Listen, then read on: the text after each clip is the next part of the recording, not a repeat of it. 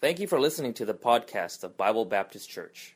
Please visit our website at www.southbaybbc.org for more information. We're getting into the story of Nicodemus and his conversation that he had with Jesus. And it's important to note the context. So, Jesus is there in Jerusalem. He's there for the Passover. He's there participating in the feast. And we read about how he participated in the feast before as a young boy at the age of 12. And uh, he is here again in Jerusalem participating in the Passover. And it is during this time that Nicodemus approaches him at night in order to have a conversation. And Nicodemus is an interesting individual for us to consider because if you're going to try to select who would be the one person that you would want to represent all of us in having a conversation with Jesus, who would you pick? Right? In a lot of cases, you would need somebody to represent the whole group. You have a spokesperson. That spokesperson would be a representative speaking on behalf of the group. And in a bigger context here in America, that's a lot of ways what the president does. The president and the ambassadors and those that are involved, they are representatives of our country speaking, if you will, on our behalf before other countries. Of course, some are better than others, and you know, we're not going to get into that, but there is, if you're to consider in this day, with Jesus Christ here on earth, who would you have picked to try to be your representative before Jesus Christ? It would have been Nicodemus. Nicodemus would have been an outstanding individual that everyone would have said, you know what, I, I, believe that he'll do a great job in having this conversation with Jesus Christ. What's interesting here, as we'll get into farther, chapter number three, we see three statements and questions by Nicodemus. He says three things or asks three questions, and Jesus answers each of those three. And it's interesting to see what Nicodemus says and how Jesus responds. And then after Jesus responds, to see the question that Nicodemus asks in response to that. We see this back and forth three different times, and in this back and forth, we see a contrast. We see this contrast between Jesus Christ and Nicodemus. And it's in this contrast that I want to point out how, how we see things is not always how Jesus sees things. And what matters to us is not always what matters to God. And what matters to God is not always what matters to us. How we prioritize our day may not be how God would want us to prioritize our day. How we live our life through the week may not be how God desires for us to live our week. And you can kind of see this difference in thought and, and, and thinking when you see John chapter 3 and you see Nicodemus and Jesus. And so I want to ask the question do we see things how Jesus sees things. That's what it means to be more like Jesus Christ. To be more like Christ, we've got to see things the way that He sees things. And we've got to think about things the way that He thinks about things. So I want to take a look at these three contrasts between Nicodemus and Jesus that I think will help us to consider all right, am I seeing things and thinking about things how Jesus sees things and thinks about things? So, first of all, this first contrast is the external versus the internal. The external versus the internal. So John chapter number uh, uh, John chapter number 2 in verse number 25 it ends with this phrase speaking of Jesus for he for Jesus knew what was in man. Jesus knew what was inside. Jesus knew what people were thinking. Jesus knew how people were approaching the situation. He knew their attitudes. Jesus knew what was in man. And then notice the first words of the very next verse there was a man. Jesus knew what was in man, and God is saying, All right, let me tell you about one of these men, one of these individuals. And we're going to see this difference between how others saw Nicodemus and how Jesus saw Nicodemus. Because G- uh, uh, uh Nicodemus, in verse number one, it begins to describe this man. There was a man of the Pharisees named Nicodemus See, he was a member of the Pharisees. The, the Pharisees were known for their zeal for the law. They, they, they had the attitude of whatever it was that God said, we're going to do what it said, and we're going to we're to do everything. And it was exemplified in things like the tithe. They would tithe off of every single little thing. And these Pharisees were zealous for the law and for doing what God's word said. Now they created their own tradition on top of it but they were known for their zeal, their desire to do exactly what was said. And in, in the process of time, they got lifted up. And, and it was, it, it's interesting because there was another group of the Sadducees that were also there in the time of Jesus. They tended to be wealthy, priests or Levites. The Pharisees generally were not part of that group. They were generally a little bit more middle class, if you will, but they became one of the dominant uh, groups and influences there in that time. Therefore, they would have been respected. People looked up to the Pharisees. They respected what they did and how they lived and how much of the Word of God that they memorized and the pattern of their life. Not only that, the Bible says that uh, uh, Nicodemus, he was a ruler of the Jews.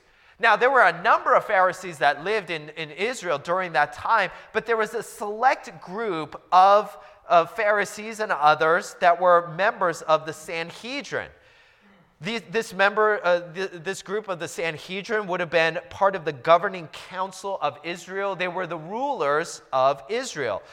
Uh, I was reading, it consisted of about 71 individuals, and the head man of the Sanhedrin would have been the ruling high priest. So the ruling high priest rules over this group of 71 individuals that were kind of the ruling group or body over the nation of Israel, and they had great influence. They were able to make arrests. They were able to execute uh, law and judgment. And they had a lot of power over civil matters, religious matters, and criminal matters. So here is this individual. His name is Nicodemus. He's a Pharisee, highly religious, a member of the ruling group or body of the Sanhedrin. Also, he was a teacher. He uses the word, word, rabbi in describing Jesus, but it's interesting because in verse number 10 of John chapter 3, it says, Jesus answered and said to him, Art thou a master of Israel? That word for master is the word teacher. So Nicodemus is a teacher, and he's approaching Jesus as a teacher. Now, uh, you know, in today's day and age, you know, you hear somebody say that they're a teacher, you say, wow, you know, that's a great profession. And that's good, that's nice. But in this day and age, not only would it have been nice, it would have been a very noble profession, highly respected if you were a teacher in that day and age. So here we have Nicodemus. And I mentioned earlier that if we were to think of a representative for all of us, we probably would have picked Nicodemus or somebody like him. And you can see why. Because everybody would have looked at Nicodemus and said, wow, what a man. Wow, he's zealous. Wow, he's dedicated. He's serious. He's smart. He's able to teach us things. He's, he's got every single character trait that we would consider to be, wow, that's a representative that we would like.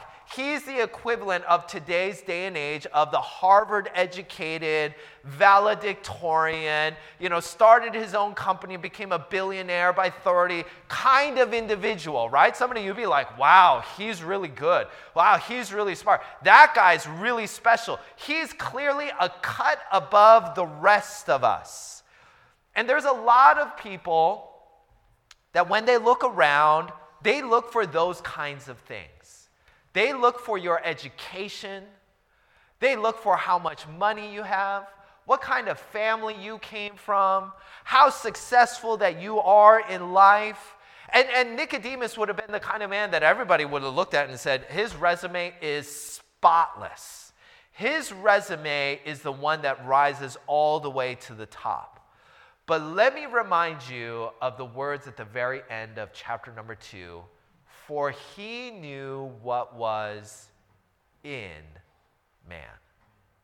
Now, everybody saw what was on the outside. Everybody could see how smart he was and the words that he said and all of his accolades and all of his success. But Jesus knew what was in man. Remember, Nicodemus was a member of the Pharisees.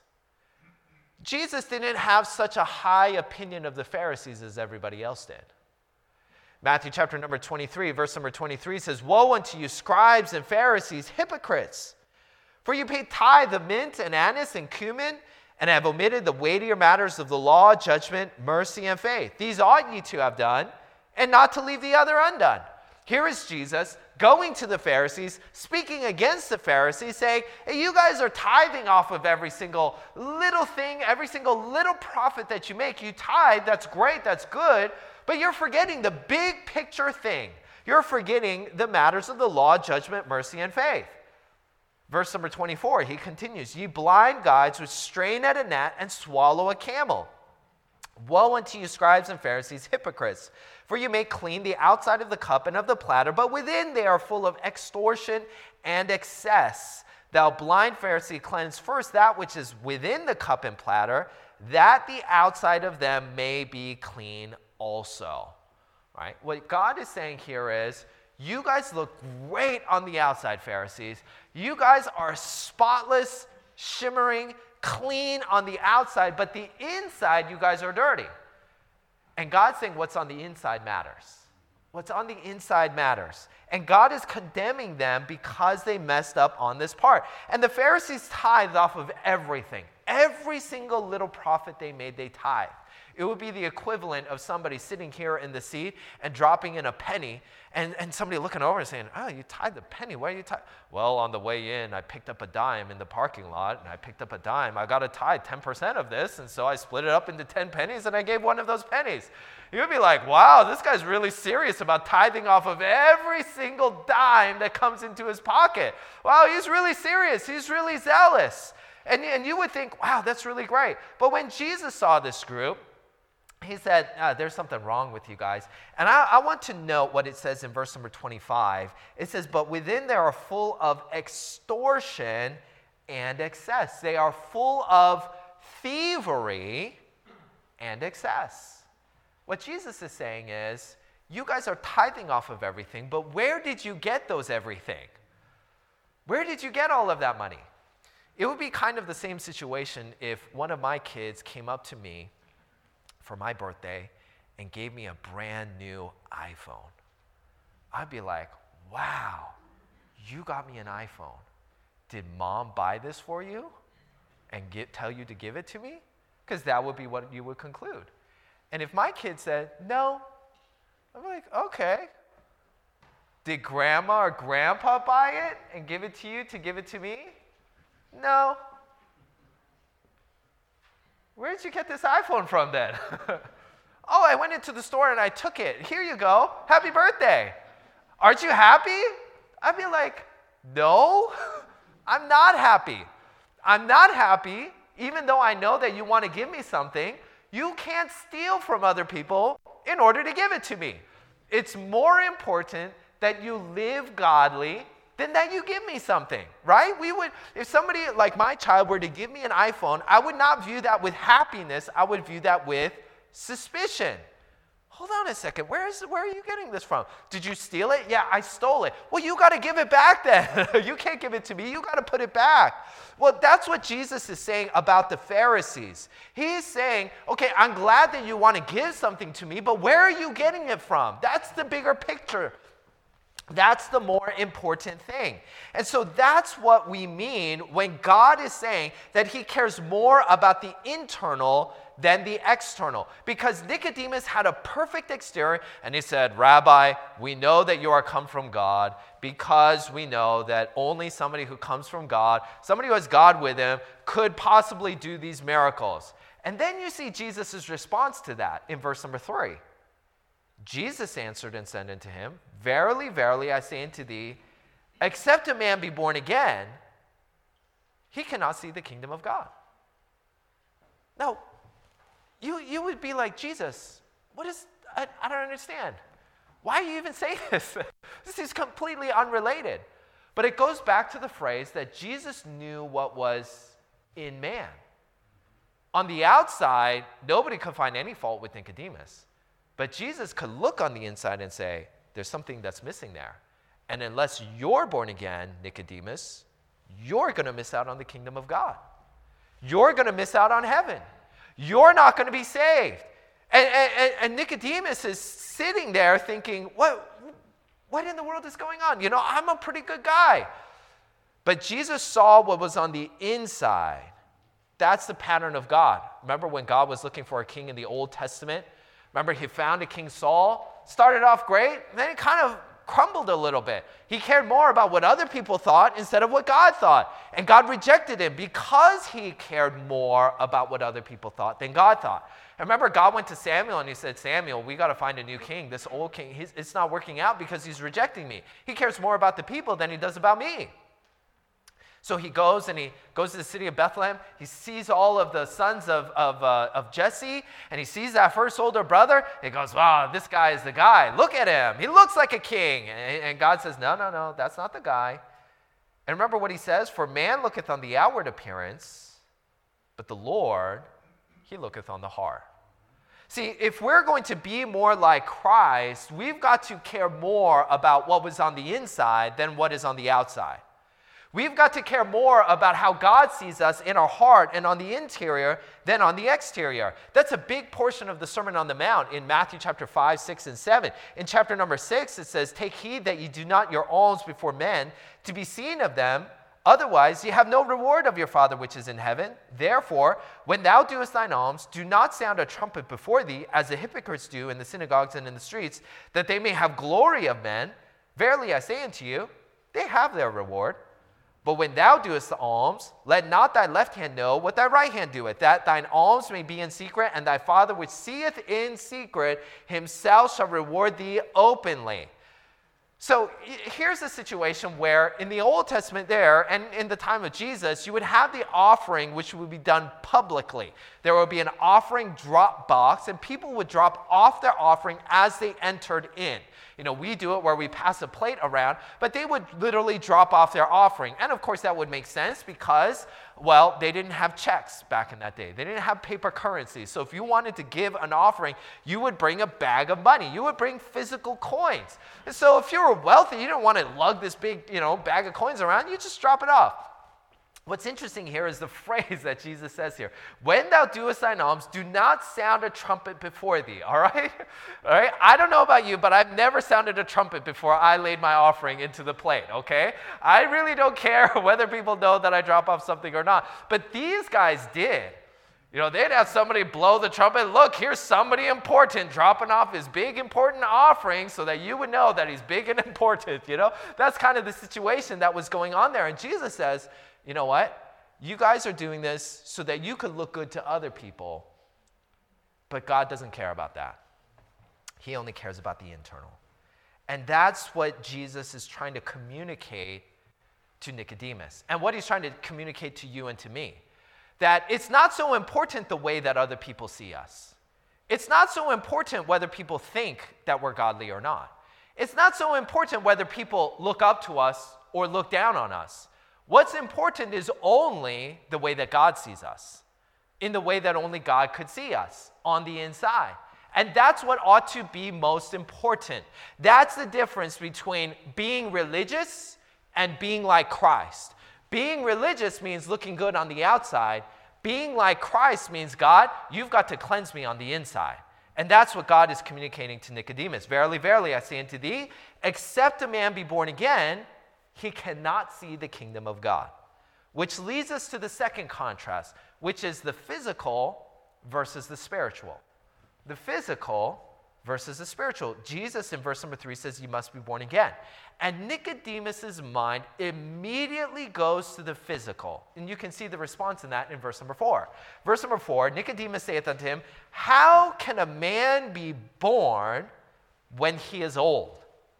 Can he enter the second time into his mother's womb and be born? So when Jesus uses the words, you must be born again, his mind immediately went towards the physical. The physical things of the physical birth. Can I be physically born again? His mind immediately goes to the physical. But Jesus isn't talking about the physical, is he? He's talking about the spiritual. In verse number five, he says, Verily, verily, I say unto thee, except a man be born of water and of spirit, he cannot enter into the kingdom of God. That which is born of the flesh is flesh, and that which is born of the spirit is spirit. Marvel not that I say unto thee, Ye must be born again. The wind bloweth where it listeth, and thou hearest the sound thereof, but canst not tell whence it cometh, and whither it goeth, so is everyone that is born of the Spirit. So, the difference here between Nicodemus and Jesus in their thought pattern is Nicodemus is only thinking about the physical, whereas Jesus is speaking about the spiritual. And that's a common uh, uh, uh, fault that even Christians can fall into, where we think only about the physical. Uh, Psalm chapter 51 it gives an interesting verse, actually, two verses. Verse 16 says, For thou desirest not sacrifice, or else would I give it. Thou delightest not in burnt offering. Isn't that interesting? We're here in the Old Testament, the book of Psalms. Isn't the Old Testament all about the sacrifice and offerings? Isn't that the only thing that God wanted? Here it says, God, I know you don't want the sacrifice. I know you're not interested in the burnt offerings. What does he mean by that? Well, he says in verse number 17, the sacrifices of God are a broken spirit, a broken and a contrite heart, O God, thou wilt not despise. Here, the psalmist is writing to God and about God, and he says, I know what you're really looking for. You're not looking for somebody to just do something externally religious. What you're looking for is somebody who will be broken on the inside, somebody whose heart will turn towards God and who will say, God, whatever it is that you want me to do, God, however you want me to live, I yield myself to you. That's what God was looking for. That's what God is looking for today. And what God is looking for is not somebody to do some great external show, but to consider the spiritual things. And even when we talk about uh, uh, uh, preaching the Word of God and reading the Word of God, sometimes our, our things can, our minds can always go to physical things, and we always think about the physical, and we can gauge our success sometimes by physical, tangible things.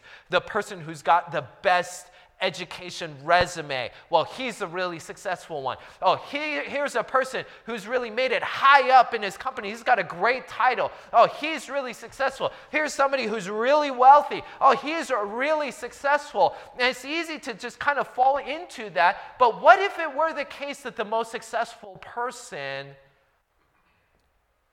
were not the wealthiest person? What if the most successful person here today were not the person with the best job that we would look at and be like, well, I would love to have that job? What if the most successful person here were simply the most humble person willing to give themselves to God? What, what if that's really what God is looking for? What if God's not really looking for your success? What if God's not really looking for you to give gobs and gobs of money? What if God really just wants out of all of us is for us to say to God, God, whatever you want me to do. Not my will, but thine be done. What, what if that's the attitude that God's looking for? Nicodemus was solely thinking about every aspect of his life being the physical things, but God is really looking at spiritual things. That's often where even Christians can go wrong in terms of our prayer requests, that our prayer requests are solely focused on physical things, not even necessarily bad things. You might have a financial difficulty. You might have a health difficulty. You might have some of these things. And those are things worth praying over. But what if the most important things were not our physical health, but our spiritual health? What if the most important things were not our financial situation, but our spiritual situation? And what God wants us to do is think about all right, the spiritual is the more important part.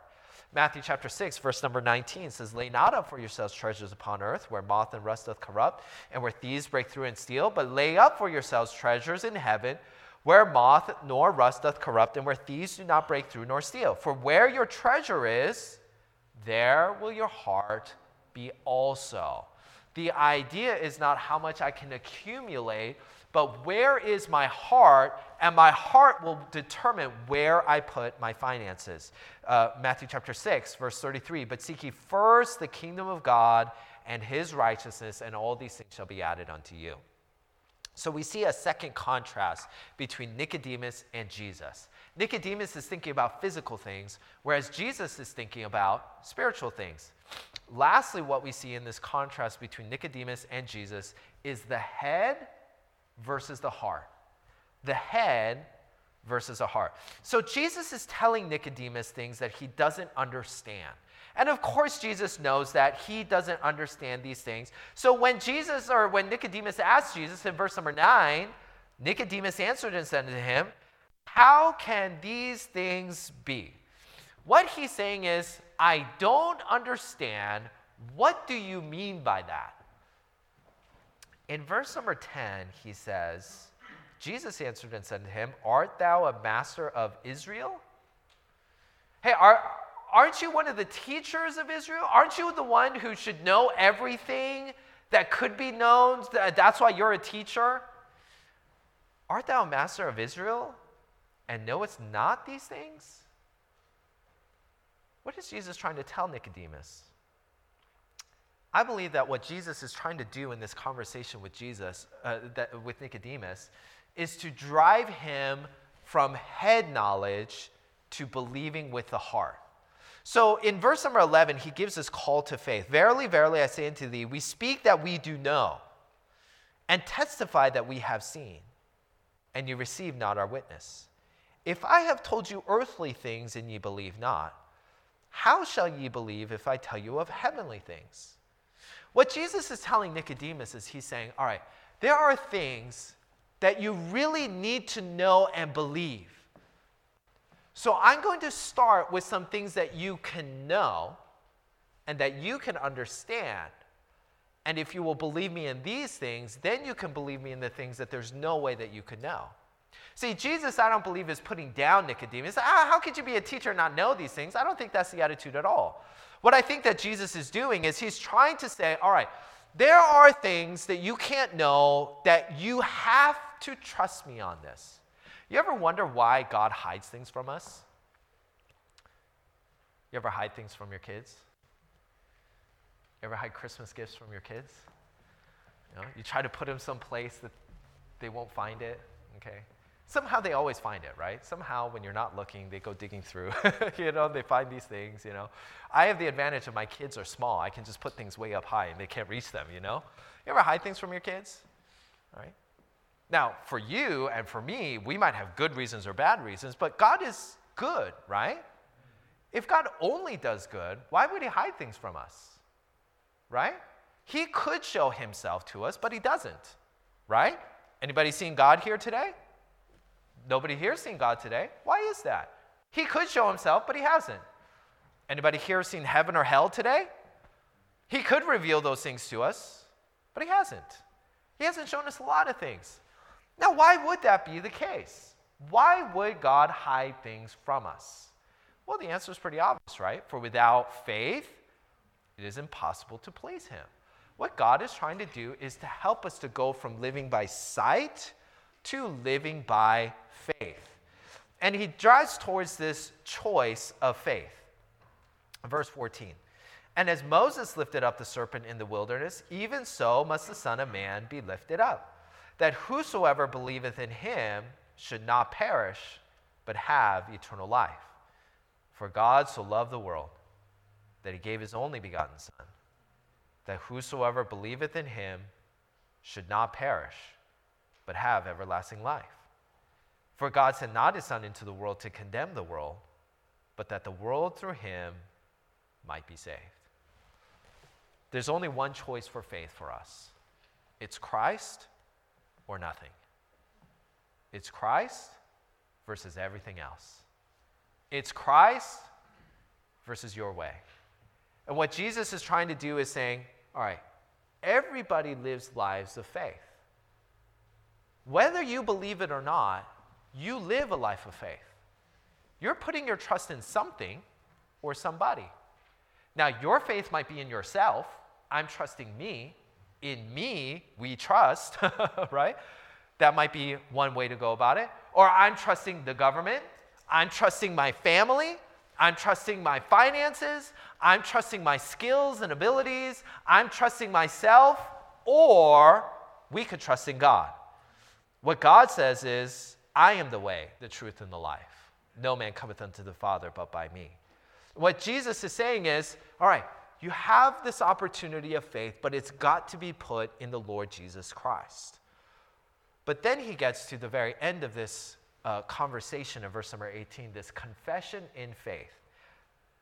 Verse number 18 says, He that believeth on him is not condemned, but he that or he that believeth on him is not condemned, but he that believeth not is condemned already, because he hath not believed in the name of the only begotten Son of God. And this is the condemnation that light is come into the world, and men love darkness rather than light, because their deeds were evil. For everyone that doeth evil hateth the light, neither cometh to the light, lest his deeds should be reproved. But he that doeth truth cometh to the light, that his deeds may be made manifest, that they are wrought in God. What Jesus is saying is, I want you to put your trust in me. But if you're going to put your trust in me, you've got to do something first, which is you've got to confess your sins. You've got to make confession. For us to be saved, we must be saved from something. Amen? Amen? What are we being saved from? Our sin. We have sin. We've broken God's law. We have offended God. We have turned our own way. And God is saying, don't go that way. The end of that way is destruction. The end of that way is death. The end of that way is hell. Don't go that way. And yet, all of us, we have all gone astray. We've all gone our own way. And God is saying, don't go that way. But if you're going to be saved, we've got to confess our sins before God and say, God, I realize now I'm lost because I went my own way and I'm going to die. God, will you save me? God, will you deliver me? God, will you cleanse me of my sin? And that's what God is trying to drive towards is you could sit here in church every single Sunday morning, Sunday night, and Wednesday night, read your Bible through every single year, but unless you put your trust in it, God's not pleased. For without faith, it is impossible to please him. See, God doesn't care how much of the Bible you know. God doesn't care how many times that you've quoted a Bible verse. God doesn't care about any of those things. What He cares about is will you put your trust in Jesus Christ today? That's what God is driving towards. So, do we see things like Jesus? Do we think only about the external, or are we thinking about the internal, who I am on the inside? Do we think only about the physical and the financial and the pleasures of this world? Or do we think about the spiritual? And if we will, we will lay up for ourselves treasures in heaven. Thirdly, are we only thinking about things with our head, or are we committing ourselves to the Lord with our heart and putting our full trust in Him? Are we going to be like Nicodemus, or will we put our trust in Christ?